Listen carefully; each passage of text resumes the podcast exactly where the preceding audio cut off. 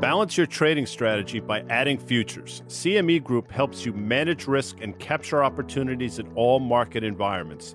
Capitalize on around the clock access to highly liquid global futures and options market across all major asset classes. Just visit your online broker and get started. Plug into valuable educational materials and trading tools and see what adding futures can do for you at cmegroup.com slash on the tape. Trading Spaces. I'm Dan Nathan, your Guy Adami. We host the On the Tape podcast It drops Fridays. It is sponsored by CME Group, which is also the sponsor of these trading spaces. We are also joined on Fridays with Danny Moses of the Big Chill, or no, that's your mm. joke.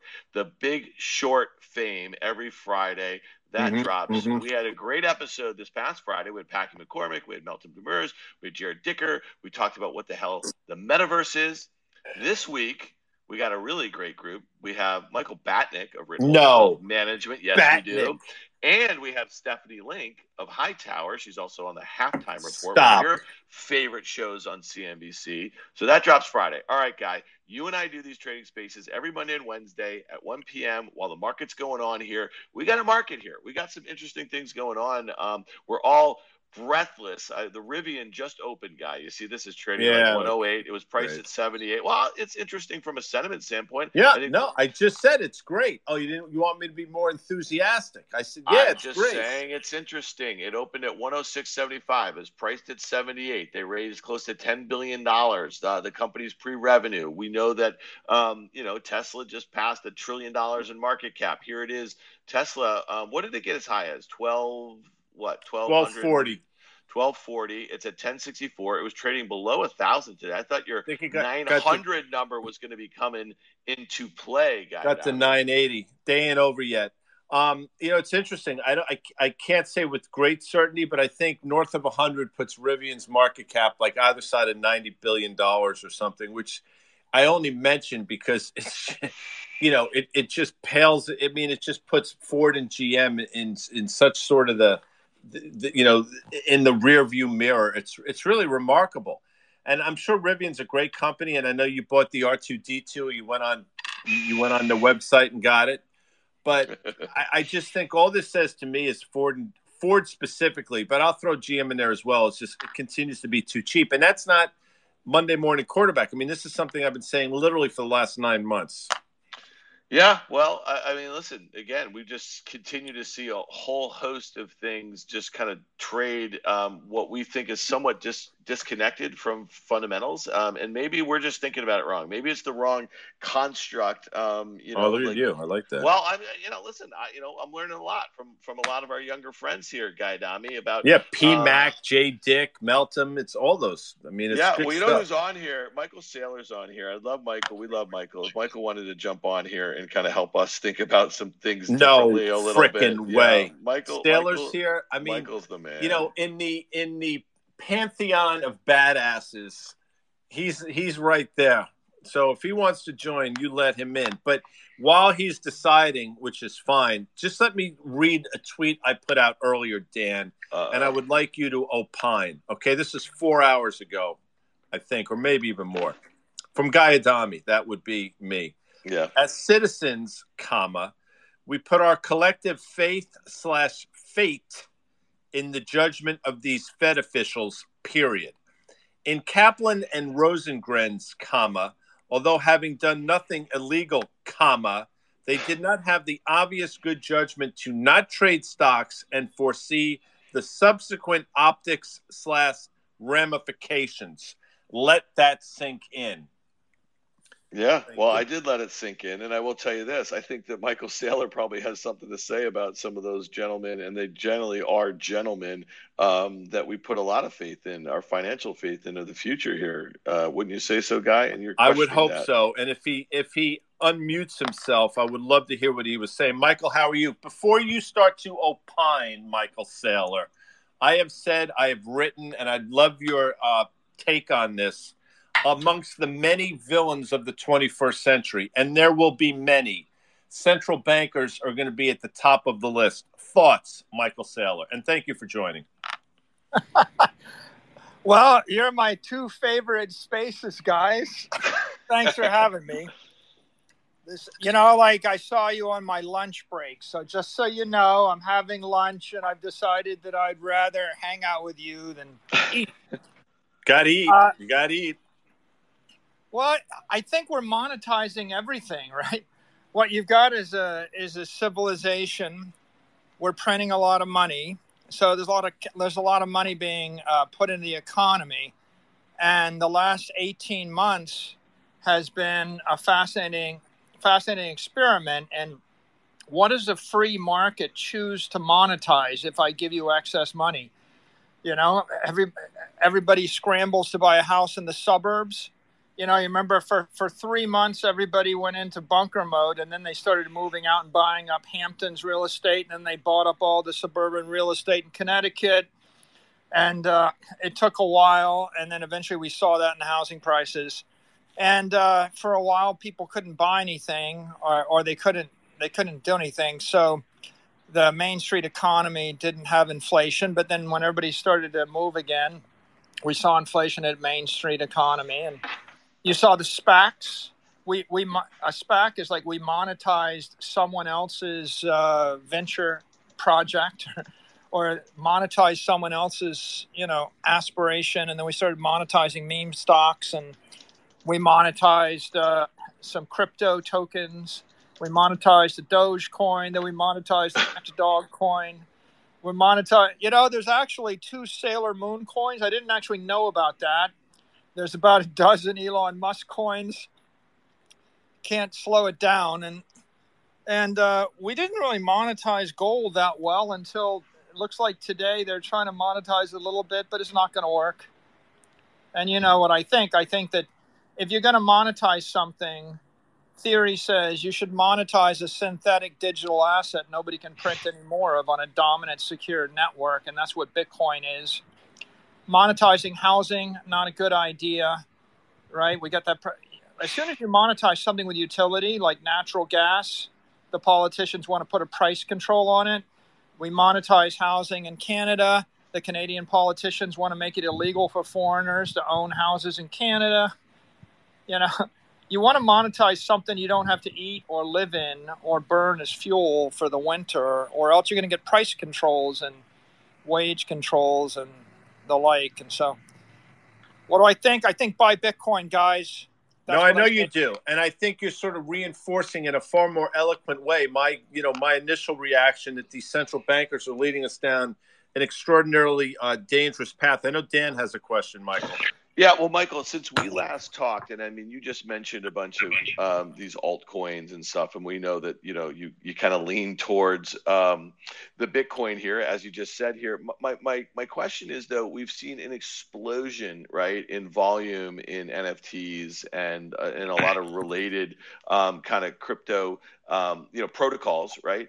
What what what's your thought there? I mean, are you happy that it stays in the crypto ecosystem rather than going out and and you know I guess five years ago, you know, uh, a, a successful ICO, you take the money out and you buy a Lambo or you buy a boat or you know with with a with a name on it to the moon or something like that. Well, you know, how, how are you thinking about the ecosystem the way it's evolved over the course of 2021 and when you think of like you, you just kind of were saying this in a way where we monetize this we might you're really talking about asset bubbles right? And are you seeing asset bubbles in the crypto, uh, crypto ecosystem right now? And how are you just generally feeling about that away from bitcoin?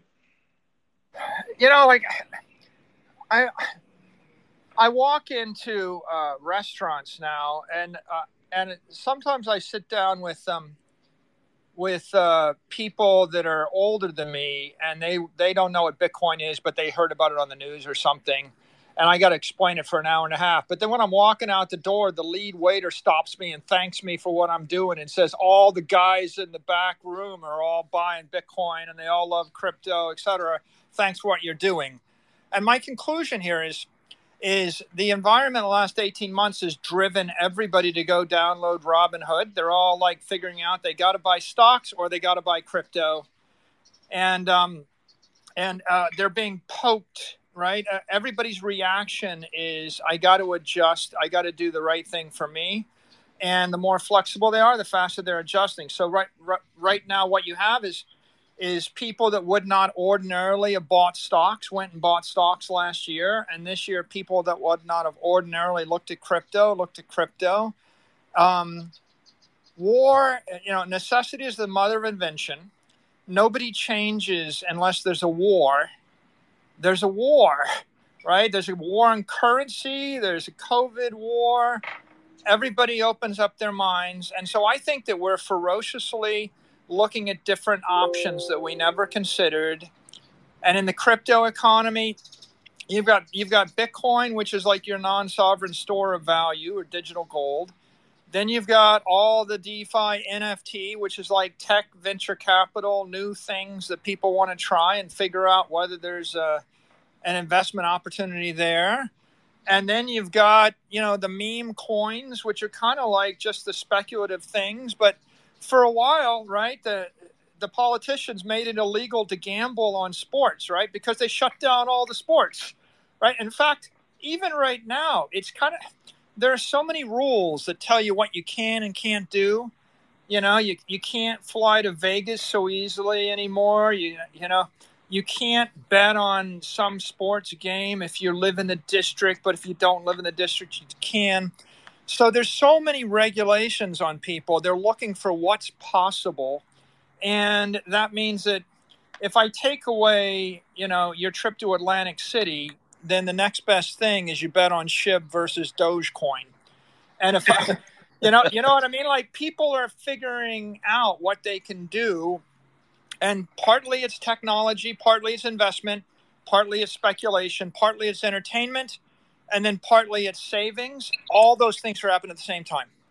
Michael, a, a while ago, I had the honor of interviewing you. I, I, I, think I was on Power Lunch with you over a year ago, and I've interviewed you a number of times. And one of the first things you said to me, and it really sort of caught me off guard, but I thought a lot about it, is cash on the balance sheet of a corporation is not an asset, it's a liability. And with each passing day, that's proving to be more and more true. And given some of the numbers we saw today, um, that's really coming uh, coming to fruition. I'm, I'm asking I'm not asking you to name the company, but do you get a lot of incoming calls from CEOs and CFOs? I guess um, wanting to discuss exactly that. yeah, more so. I mean, every single month the the in, the interest has increased, and I, I have a lot more conversations now than I did six months ago. I think everybody's waking up. I think this. I think the story you know, we, we when when I got going up until like you know Elon Musk day, I think on the day that Elon Musk uh, announced that Tesla bought Bitcoin, the entire story broke into the mainstream media for the first time. And that's, you know, remember that was like February or so. I think that um, before that time, people used to lament that nobody in the mainstream media talked about Bitcoin, talked about crypto, talked about anything. And then after it, they said, oh, well, it's an odd thing. There's a couple of oddballs that are doing this.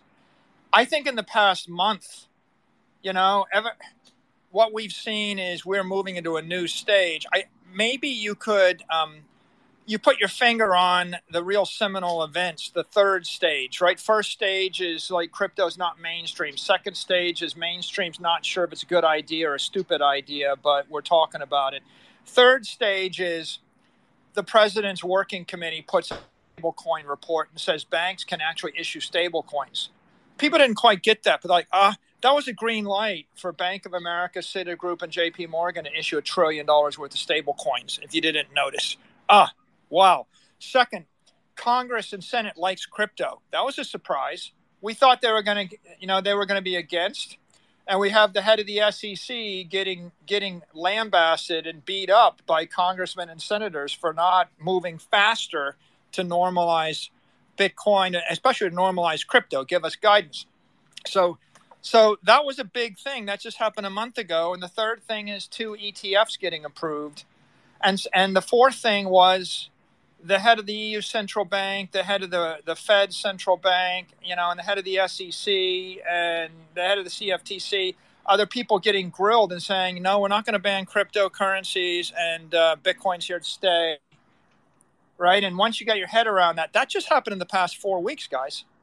Like in four weeks, we, we turned the corner from I sat next to guys a month ago. I sat between one guy with $55 billion, another guy with $65 billion. And the guy with $55 billion, you know, owned a ton of, of Bitcoin exposure and he thought it was the future. The guy on my left side said, Oh, yeah, uh, I'm just afraid it might be banned. And they're all waiting to hear the, uh, the administration, Congress, the Senate, the regulators say it's not being banned and if if there was any clear signal, it's if you're going to approve a Bitcoin ETF, it's not going to be banned.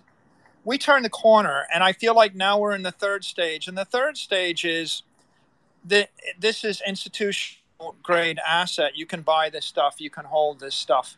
Now that that's third chapter in the ten chapter book, right? Which is, I guess, it's good, right? We're still early but before we got that third chapter, we, we had we had uh, during the last six months the Ray Dalio overhang of Ray saying, in essence, it's such a good idea. I'm sure some politician will ban it.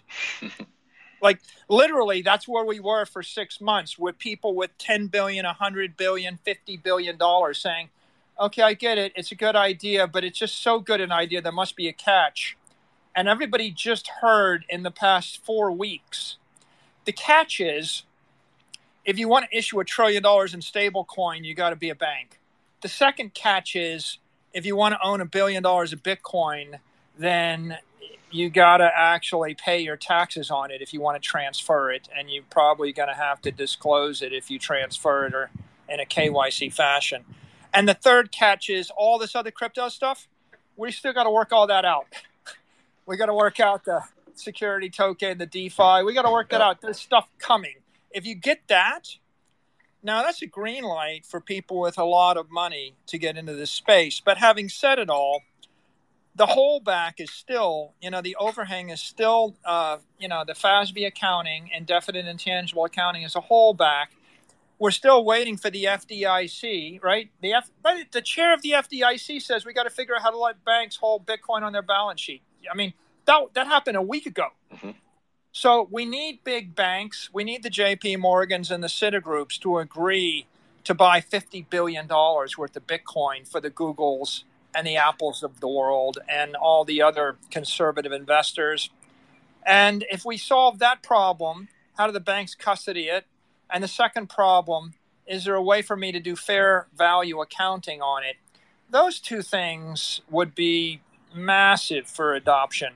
Between now and then, if you want to do the work, if instead of using JP Morgan, you want to go to Fidelity or Coinbase and take six months to set up your account, and if you want to explain to your shareholders in a pro forma how to adjust out for your Bitcoin value value on a fair value basis using non GAAP accounting, if you're willing to do that, then you can get in ahead of everybody else. And if you won't, you wait and you buy in when it's 10x more.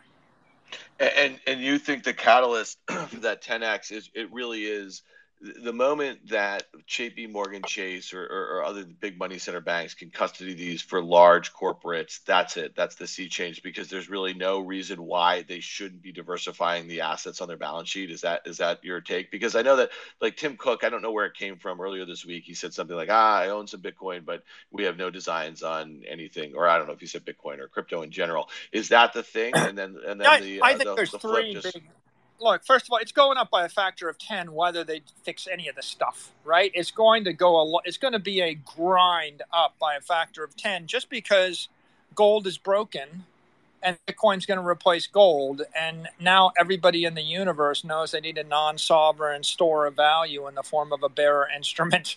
So now they're looking, the, the amount of stories for last year, people said inflation may be coming, we're not sure now the mainstream narrative is flipped to inflation is here. You need an inflation hedge.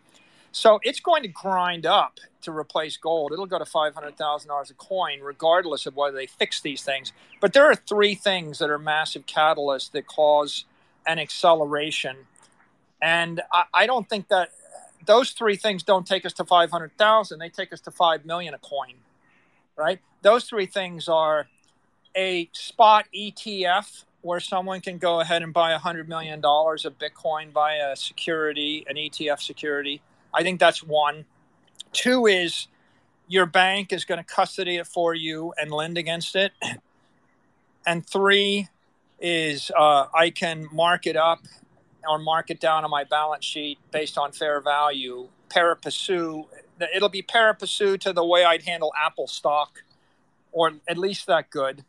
If it's if you have property with fair value accounting, by the way, it becomes pari passu to the way you'd handle treasury bonds on a treasury balance sheet.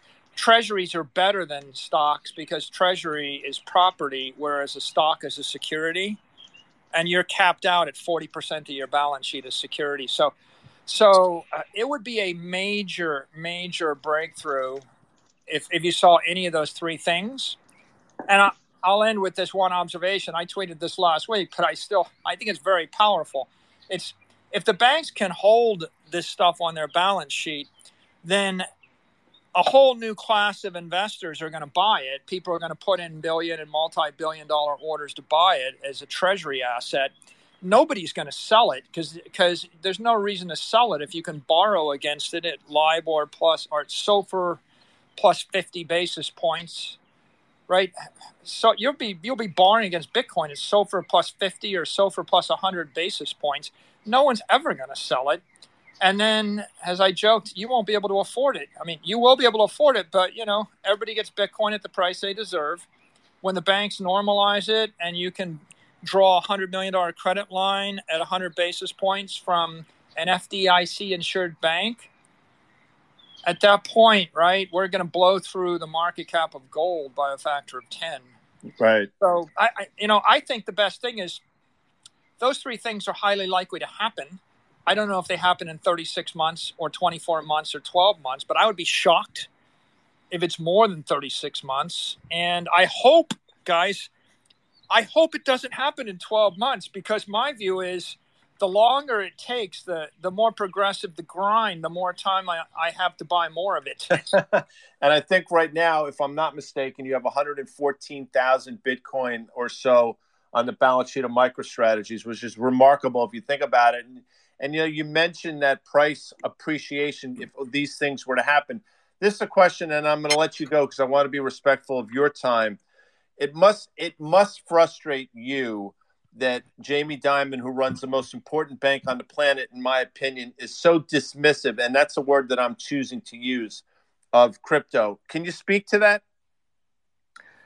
Um, well, partly I'm frustrated, but on the other hand, I started I told you I started buying at 9,500 a coin. I was late. Everybody gets Bitcoin at the price they deserve. The only thought I had as I was buying this stuff as fast as I could was, oh my God, someone else is going to figure this out and take it away from me. So I have been lucky to be able to buy it while while people like uh, Warren Buffett or Charlie Munger or Jamie Dimon don't understand it.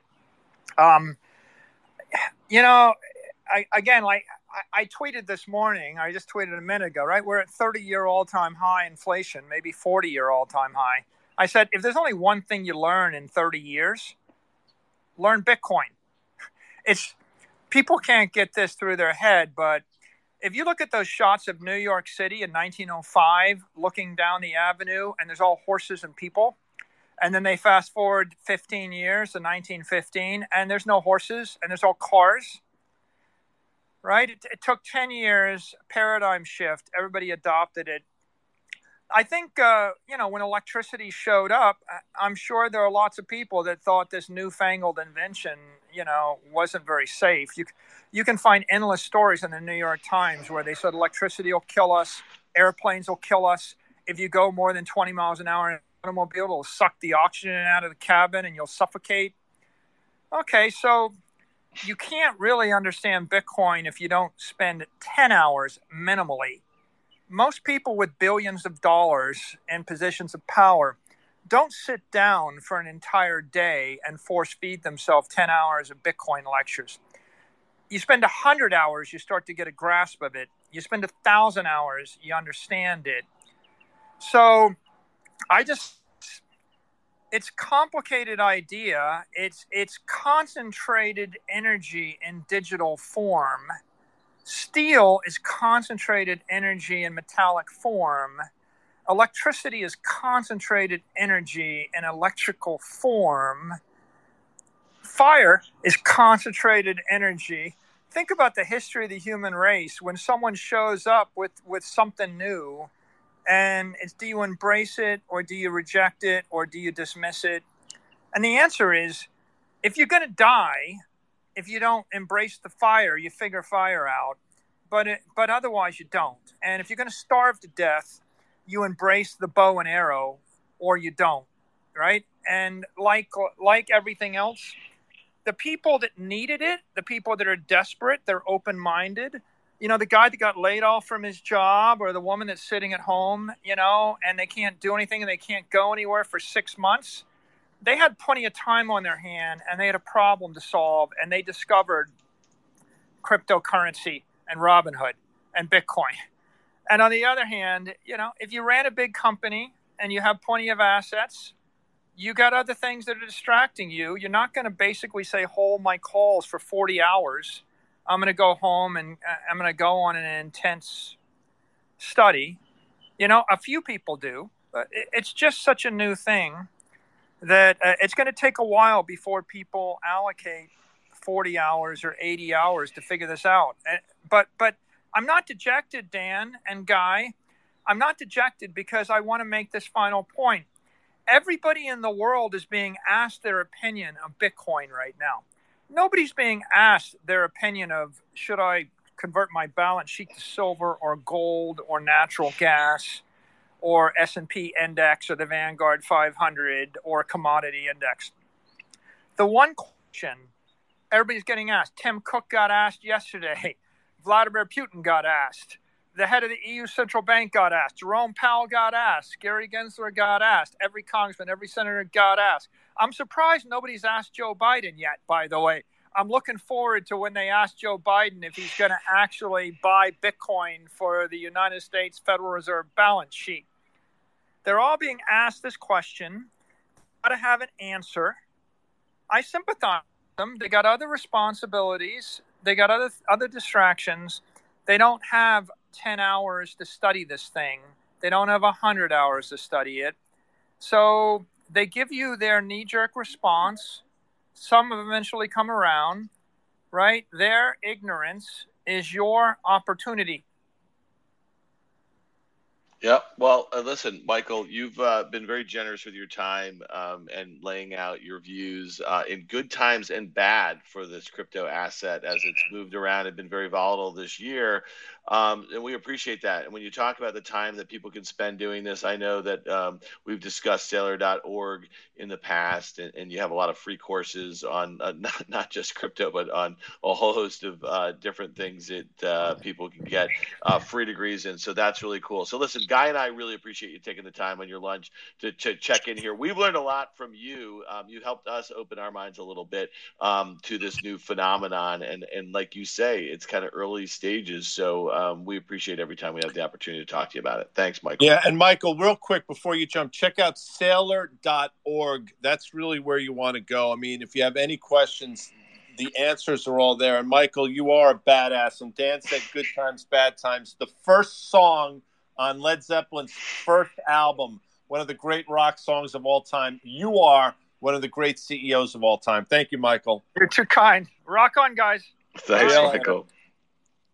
All right, guy, we got a couple minutes left before we got to hit it. That's really interesting. I listen, and I really mean that. You know, I think that when Michael, I mean, you know, I'm sure plenty of people on here heard that when he said fifty thousand to, uh, you know, five hundred thousand to five million. It's you know, he seems pretty confident about that. It's kind of hard for us to think about some sort of like you know asymmetric sort of situation like that but i think he uh, and, and many others kind of feel that that's the opportunity. And I, I, don't think people like you and me will ever be able to get our arms around that unless we were to do this sort of work. But you know you hear this all the time in crypto is like when they went down the rabbit hole or this rabbit hole or that. And it really seems like the ones that um, you know, are just kind of holding on and not selling. As our friend Meltem likes to say, don't sell your JPEGs to the bankers. Um, those are the people that are pretty cleared eyed about this whole thing.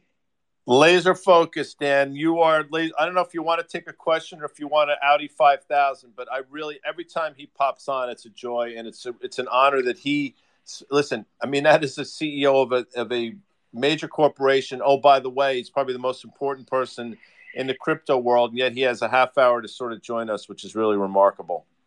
Yeah, no, it truly is. Um, well, why don't we do this, Guy? Why don't we wrap it up here? I know it's been um, a great conversation. I don't think you and I have much more to add, but let's just do this real quickly on the markets, just a quick market touch. So we had, um, you know, this massive run over the last what week and a half or so. I think it was nine straight new highs in the S&P 500 before yesterday. Here we are down um, again. We had this. You and I just started this spaces talking a little bit about um, this Rivian IPO. What's interesting because it is a hundred billion dollar market cap on its first day. There haven't been too many of those. They raised maybe ten billion dollars, and we were talking about the volatility in Tesla, so it's still down about fifteen percent from its recent highs. Does this run the risk?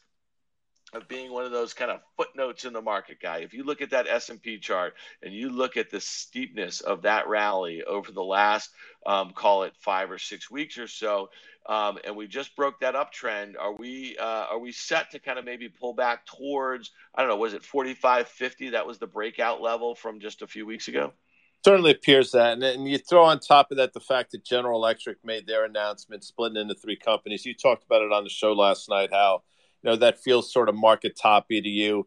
And again, before we get out of here, um, and I know we disagree on this, and that's what to say what makes markets, but 10 year bonds have moved 13, 1 3 basis points today. I mean, that is, you just think about the magnitude of that on a percentage basis. If the S&P 500 moved uh, that type of percentage, we'd be all that's all we'd be talking about. It's remarkable to me how now inefficient the bond markets become. And you know what I think is the cause of that. So, to answer your question, Dan, I think there are a lot of things in place to see that move to the downside. Yeah, but, but, but let me just tell you this. I mean, none more than the dollar breaking out here. I mean, the dollar is trading at levels uh, new 52 week highs. If you look at that sort of bottom formation that had been making since it broke down in uh, during you know mid 2020 during the throes of the uh, the pandemic here, so that looks like it's about to break out. I do think it's interesting, and you know I've been saying this. If rates are going higher, which you think they are the only playbook I know, guy, is that the dollar goes higher and that some of these industrial commodities go lower. Look at the move in crude oil today. I think that's pretty interesting. I know that you guys talked about gold. I don't really see gold like getting it on right here. I mean, to be very frank, I know you think that it's playing right at a technical resistance level, but um, you know, it literally was trading much higher earlier today, and now it's trading at the lows. If it fills in that gap, it's over, bro. And you know what else is over this spaces? So thanks to to CME Group, our presenting sponsor. You heard Michael Saylor. We're going to try to get Michael on one of our podcasts, on the tape podcast, drops each Friday. Dan, say what you got to say. Yeah, thanks to CME Group. They are the sponsor of our podcast. Check it out. Uh, we do it with Danny Moses every Friday. It's in your favorite podcast store. Last week we had a great episode. It was called "What the Fuck Is the Metaverse." We had Meltem Demirors from CoinShares. We had Jared Dicker from the Churning Group. And we had Packy McCormick of Not Boring Capital. That one's in the podcast stores. Check it out. We went through all things meta and Web3 with three, what I think are geniuses there. And then we have Michael Batnick of Ritholtz Management and Stephanie Link of Hightower coming on this week. That'll be in the podcast stores on Friday. So check it out. Thanks, Guy Adami. Thanks to Michael Saylor. Um, and we will see you very soon. Thanks. Bye.